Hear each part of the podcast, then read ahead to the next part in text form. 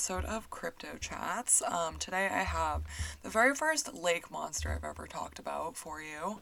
Um, in case you're wondering, and in case it isn't obvious, lake monsters are not really um, what gets me going. Um, for me, I, I kind of lean towards um, land-bound, you know, weird bipedal cryptids more often than I lean towards lake monsters just because I, to me personally, they're a little bit more interesting. Um, but that's neither here nor there, so let's talk about the mugwump. You guys voted on my Instagram story, so now we're going to talk about it. The mugwump is also known as Old Tessie, um, and it is a lake monster from Lake Timiskaming, um, in Ontario, Canada. If I said that wrong, I'm very sorry. I did my best. Um, YouTube pronunciation videos did not help me all that much. Um, so yeah, let's get into it. So the first like official report and like documentation of the mugwump was actually in 1979, uh, with the first like eyewitness report predating it by year in 1978. Um, but the Algonquin tribe of Ontario, Canada, actually um, has included the mugwump in their lore for, you know, many, many, many years prior to when it was first documented as a creature. And, you know, so before we go too far, as per usual, I'll give you a quick description of this creature. Um, I wrote in my notes um, lake monster with round head and a call similar to that of like an underwater horse. Um, so picture that as you will and about 20 feet long. And then in parentheses, I wrote sea standard sea, sea monster. So basically, just I guess picture a, the fucking Loch Ness monster. And that's kind of what we're working with here. Um, the early depictions of it have it being like serpent like in body, um, but with like the head of a horse, which is really similar to the Scottish um, Kelpie which is a really interesting story. If you haven't heard of it, you should look into it. It's really cool and weird. Um, but it's crazy. It's supposedly fucking huge and like all black and really scary and, and creepy and weird. Um, and honestly, like when it comes to swimming in bodies of water, I if I can't see the bottom, I get like real sus because something about like like I prefer to swim in lakes and rivers. Um, and growing up in New Hampshire, that's very easy for me to do. Um, but something about being in the water and feeling something touch my foot and not be able to figure out what it was immediately um, is so freaky. So I think maybe that's why I don't really talk about lake monsters that much. I think maybe it's like a deep seated fear of them being underneath me while I swim. Um, anyway, moving on.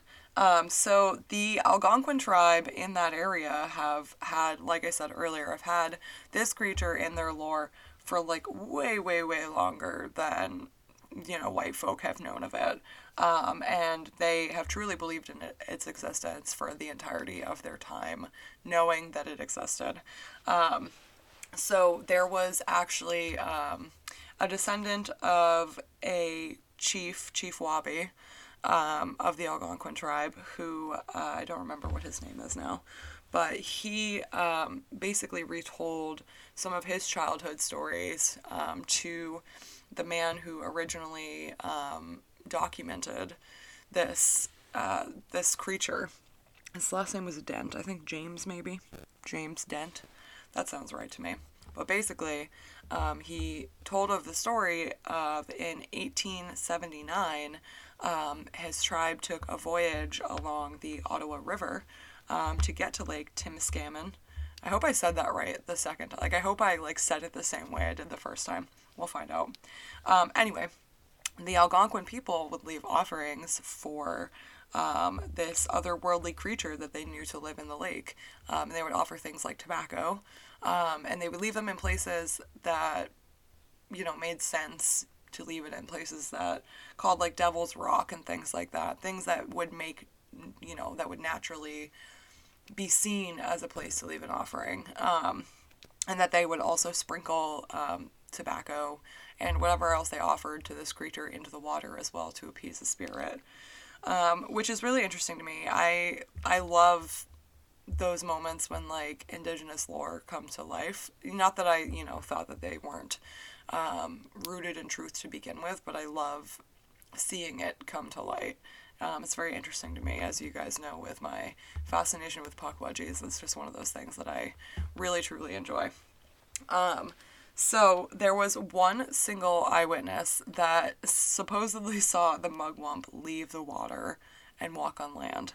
And this part is wicked scary and weird, and I don't like it um, because it just reminds me of every creepy, weird book I have ever read about some abnormal thing happen. Um, so this eyewitness basically saw uh, the mugwump travel from the water onto the land and described it as having a body like a snake and it slithered across the ground um, in their general direction until it eventually noticed them and then retreated back to the water. Um, and I it reminds me of this. I read a lot of um, Reddit stories. Like I really like sitting on NoSleep um, and just reading some of the horror stories. Um, and there was one about an Irish legend that the name of it I, is escaping me right now and I cannot remember it, but it was very similar to this creature. Um, and it snaked up on the on the water and it you know beat up this man who was there. And then he was like, I won't go to the water because he was scared. Um, and it reminds me of that. And also just like the idea, I don't know, something snaking out of the water, like a snake specifically, not that scary to me. But something that is, you know, supposedly 20 feet long and like definitely not normal, snaking out of the water and slithering towards me just is a thing of nightmares to me. So, um, in 1978, I'm going to hop backwards a little bit um, so we can talk about some of these sightings. So, if you remember, this is the year before um, this creature was officially documented by. I'm just going to go ahead and say, that, say this that this man's name was James Dent because that feels very right to me. Um, so, this this eyewitness sighting was about a year before um, James Dent officially documented this creature as something living in this lake. Um, so, in 1978, there was a married couple who were perusing the coast of the lake um, that reported seeing this creature. And they described it as being all black, like really much, very much looking like a fish, but scarier. Um, and they described it as having no fins, which is the big difference between a fish and anything else. Um, and that it had humps on its back. This is another point in which, in my notes, I wrote in parentheses, sea standard lake monster. So it, it gives you very much like Nessie vibes, and um, as I think most lake monsters do. Um, but yeah, so no fins at all, humps on its back, which kind of like leads into the theory that it was 20 feet long. It just kind of makes sense for its body to kind of be rigid. I'm uh, not rigid, but like, well, I guess kind of maybe rigid. I feel like uh, rigid in the like whoop, whoop, whoop, whoop way. I wish you could have seen the finger movements I just did with that because it would have made the noises make more sense. Anyway, um, shortly after the creature was officially documented as having existed, people started finding saucer sized, and I'm using air quotes here, scales surfacing um, on the water and on the beach. And to this day, they were never really tested to like find out what they actually were, but they very much had the same um, consistency and texture as a fish scale. So a lot of people just um, kind of made the connection and said this is from, you know, the mugwump that lives in the lake. And I mean, to me, that makes sense, I guess. I wish they would have tested it at least a little bit to find out if it was even a fish scale because, you know, there's always a possibility it could be like a piece of a rock or like whatever. Um, but saucer sized, it did kind of confirm the size of what um, everyone thought was living in the lake. So, because that just, I feel like that just makes sense. I feel like a 20 foot long fish like monster would not have tiny little scales, like a whole lot of tiny little ones. They would have like big scales and like a ton of big ones and not like a million tiny ones. Anyway, um, I'm to move on to the next sighting because I'm being a little extra rambly today.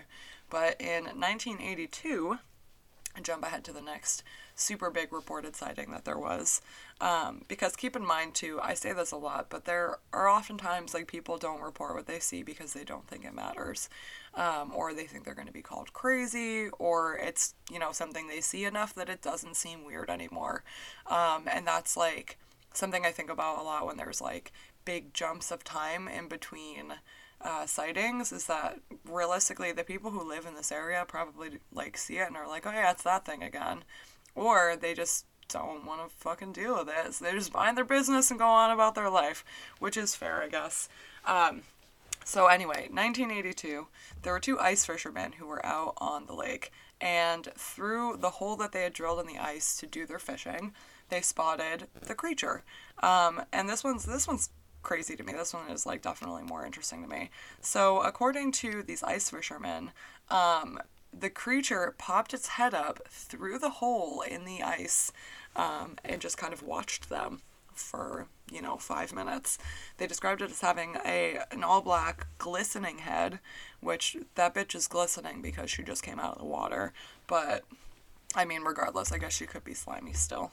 Anyway, so black glistening head popped right out of the hole in the ice that they had drilled, um, and then s- proceeded to stare at them with big protruding eyes for about five minutes, and they got the impression that the creature was kind of sizing them up.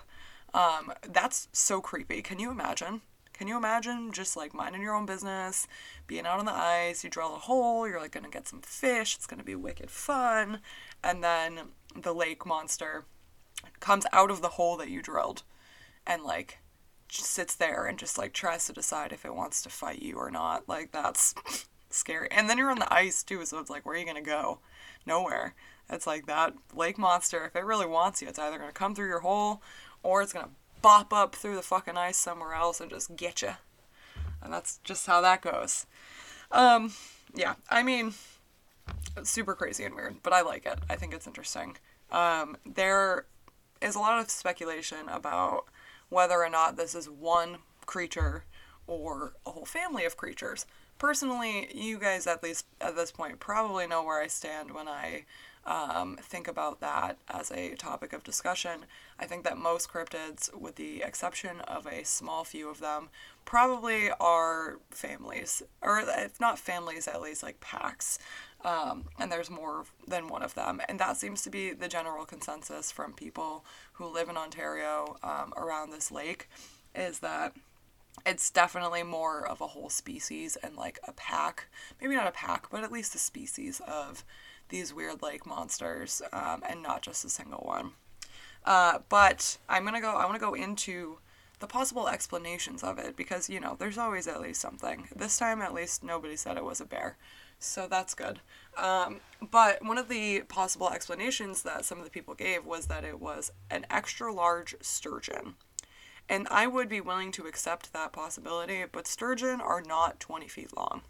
They are not that big, and they also don't have some of the features um, necessary to kind of write off some of the encounters that people have had. I think there's a possibility that like people, you know, being on the lake and like seeing it from a distance or like being on a boat and seeing it underneath their boat or something, it's kind of realistic to be like that could have been a, sur- a sturgeon, you know. There are some instances where it definitely could have been a big fish and that's fine. I'm willing to accept that. Um, but I just don't think that a sturgeon of all fish um, really explains every single sighting.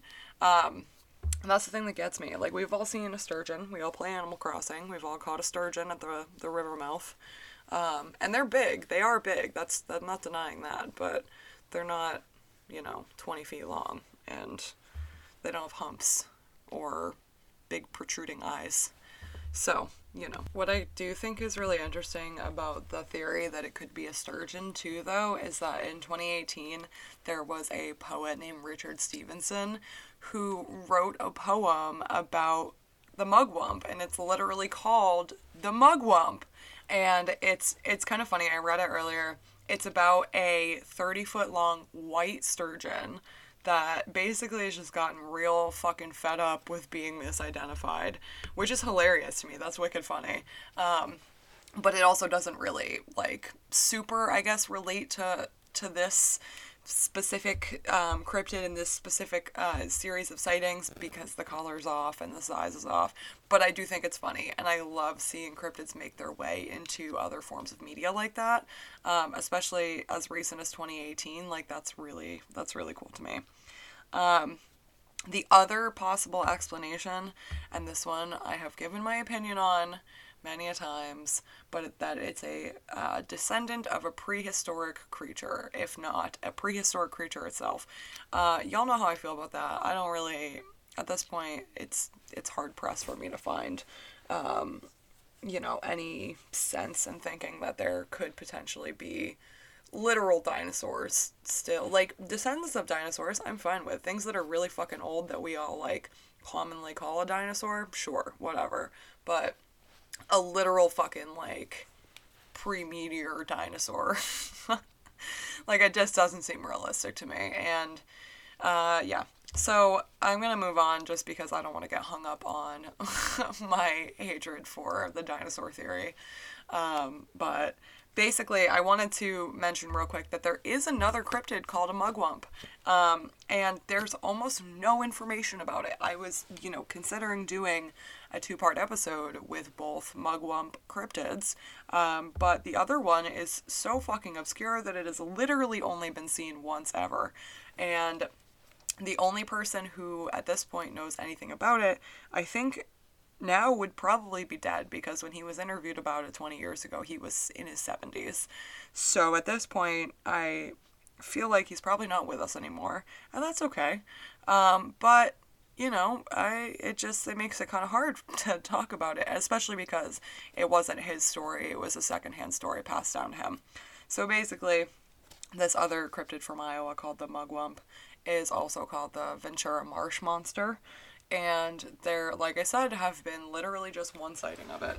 And it was uh, from really far away, and this, you know, man, this gentleman who saw it described it as being large and hairy and kind of just like beelining it for the marsh and like took off, um, kind of stampeded through everything to get to the marsh. Um, and that's it. That's all the information that are, is on that. And I feel like it probably, I mean, I I don't want to jump to a conclusion and say it was probably a Sasquatch, but I mean, mm, I don't know. I just there's only been one sighting of it ever, and it was just this one guy. So who knows? Who really knows what is happening there? In my research, I did learn this has nothing to do with cryptids at all, but it's on my brain because it has to do with the the word mugwump. But I did learn that that word was used for a period of time in I can't remember the time period. I, I want to say it was like the 70s. I don't think that's true though. I feel like it was probably way earlier um, in history. But for a period of time, the term mugwump was used to describe somebody who did not like the political candidate, like the front runner for the party that they were a part of. For example, and I, I don't I can't remember if this applies to both Republican the Republican Party and the Democratic Party, but I know that at the very least it, re- it applies to the Republican Party. So it was basically like if you were a Republican and you did not fuck with the head Republican in charge, whether it be the presidential candidate or the um, president or, or whatever, then you were considered a mugwump, which, sure, I guess. Um, yeah, I'm pretty sure the name of the uh, lake monster was around first. I, I feel like that's almost a certainty. Actually, well, I don't know that for sure because I feel like uh, the Algonquin tribe probably had a different name for this creature. They probably, but I do know that mugwump is an Algonquin word. I don't know. I this is all up in the air. This is all fucking speculation. I know that that was that word was used um, to describe people that didn't fuck with their candidate, and that's it. And I know that it's it was an Algonquin word. The original name for the mugwump, I couldn't tell you what it was, um, but I, I can tell you, and I said this in the beginning, that people also refer to her as Old Tessie, and yes, I'm gonna call it her because to me, lake monsters just like really just emanate like feminine vibes. I don't know. I do with that information what you will. Uh, but yeah, I'm gonna, I'm just gonna end this episode before I say any any more stupid shit. So that is that. Hope you guys enjoyed uh, my brief little rambling about the mugwump of Ontario, Canada. Uh, next week, I will have another cryptid for you. Um, I don't know what yet, but I'll have something. So stay tuned and get ready to learn some more. Thank you guys for listening. I will see you next week. Bye.